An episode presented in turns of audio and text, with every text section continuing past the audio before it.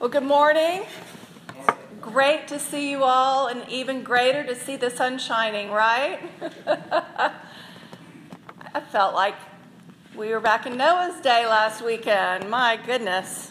Lots of water, lots of water. Well, today we are celebrating Gaudete Sunday or Mary Sunday. That's why we light the pink candle. And we heard or recited back and forth to one another her Magnificat, Mary's Magnificat, at the joy of promises fulfilled as she recounts. He has come to help of his servant Israel, for he has remembered his promise of mercy, the promise he made to our fathers, Abraham and his children forever do you realize that's us too?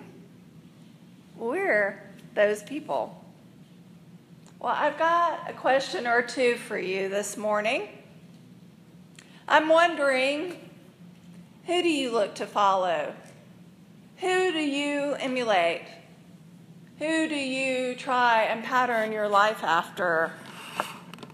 Maybe it's a grandmother or a parent that have such past, since past. Maybe it's Joel Osteen. Then again, maybe not. What promises do you entertain in your heart? The latest promise of some product fulfilling what you need to make you look younger or some other ad?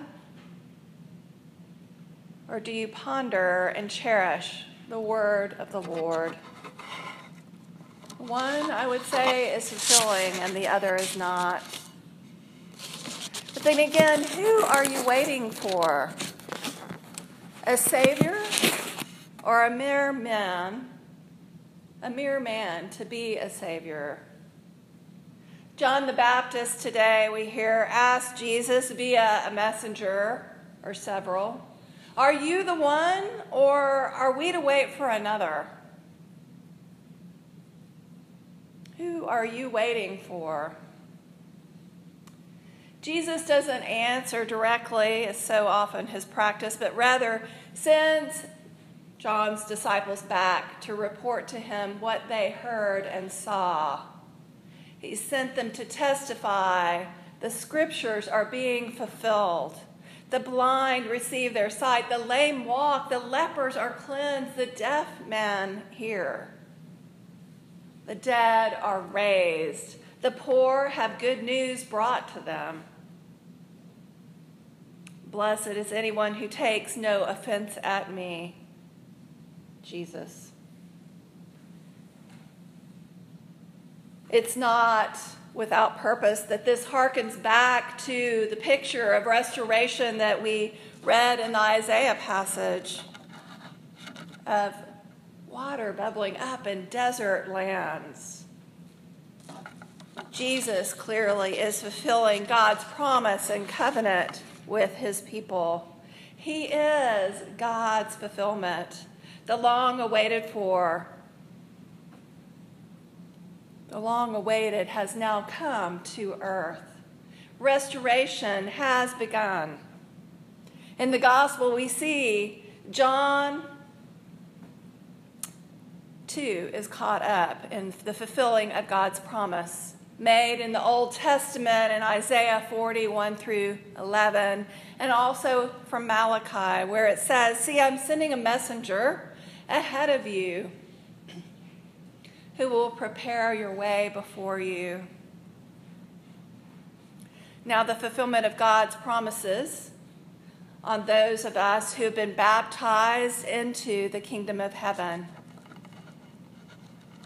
Let me say that again. Did you realize that as those who have been baptized into the kingdom of heaven, now the fulfillment of those promises of God fall on us? Those of us who have our name written in the book of life in heaven. That's right. Yeah, you and I, crazy as it seems, we are now the ones with a greater opportunity and responsibility than even John the Baptist, that locust eating, camel hair dressing guy. We now are the ones to prepare the way for Jesus Christ for his coming again. A radical thought. And yet the scriptures say, greater are the least, which I would say we are, than even John. Might require some rethinking of how we see ourselves. For it says, No one has risen greater than John the Baptist, yet the least in the kingdom of heaven is greater than he. Wow. That's a little scary, I say. So, how might we be ones to prepare the way for Jesus Christ for his coming again? Well, I think that the first call of action is to be awake to the fact that we are in this privileged spot, in the steps of John the Baptist, in that line of Jesus' family. And so that means that we are to be awake and we are to be aware and we are to be watchful as those like a night watchman on a ship, ready, awaiting, with expectation. Christ will come again. And we get to prepare the way for that coming anew that's both already and yet still to come. I'd say it's important that we reacquaint ourselves with his promises because we are bombarded each day by so many promises that I would say are false promises from our media. And what we can bank on, what we can stand on, like this hope that I stood on a few weeks ago, and I won't do that again. But metaphorically, promises of God are what we can bank on more than anything in the rest of the world.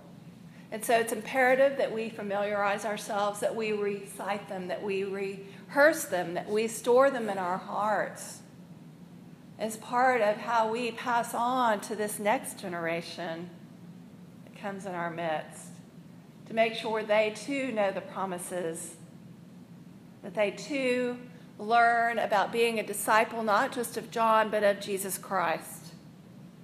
And I would say, as John called all those who came to him in the wilderness to repent, repent daily, to keep a short list, to turn, turn and follow God and his ways, to follow the prompting of the Holy Spirit It starts in small ways, that following of the Holy Spirit. And as we follow His lead in those small ways, larger ways open up. And we can trust He will fulfill His promises even through us. For God is a good God and He keeps His promises. We don't know how many times it was that Mary had said yes to the Lord. Let it be so with me. Before she said yes, that big, big yes, to carrying the salvation for humanity by surrendering her will to God's will, saying, Let it be wholly thine. We're all disciples of this Jesus Christ what an honor and privilege and a high expectation in this day and age. May we continue that practice of surrendering our will for God's will, that we might be fully used to birth what He is doing in this season, in and through this place, for the goodness of the kingdom of heaven. Amen.